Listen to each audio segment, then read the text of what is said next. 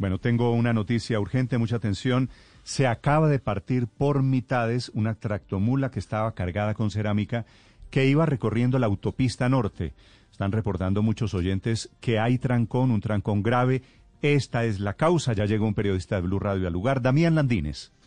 Sí, señor Néstor, muy buenos días. Eh, pues le cuento que todo este accidente ocurrió sobre el carril rápido de la autopista norte. Según reporta hasta ahora la Secretaría de Movilidad, pues un avión cargado con cerámica literal se partió en dos en plena autopista norte a la altura de la calle 128. Eh, hablamos específicamente en el sentido norte-sur. A esta hora, pues ya se están presentando los primeros trancones en la vía, gran afluencia de vehículos y es que como tal el carro quedó partido a la mitad, atravesado sobre la intersección que de la 128 usted puede cruzar del carril lento al carril rápido. Entonces los trancones se están presentando en estas dos importantes ejes viales de la autopista norte, sentido norte-sur, en la autopista norte con calle 128. A esta hora pues las autoridades de tránsito tratan de movilizar el vehículo, pero pues por ahora están haciendo el descargue de la cerámica, que era la mercancía que estaba llevando llevando este tracto camión que se parte en dos sobre el norte de Bogotá.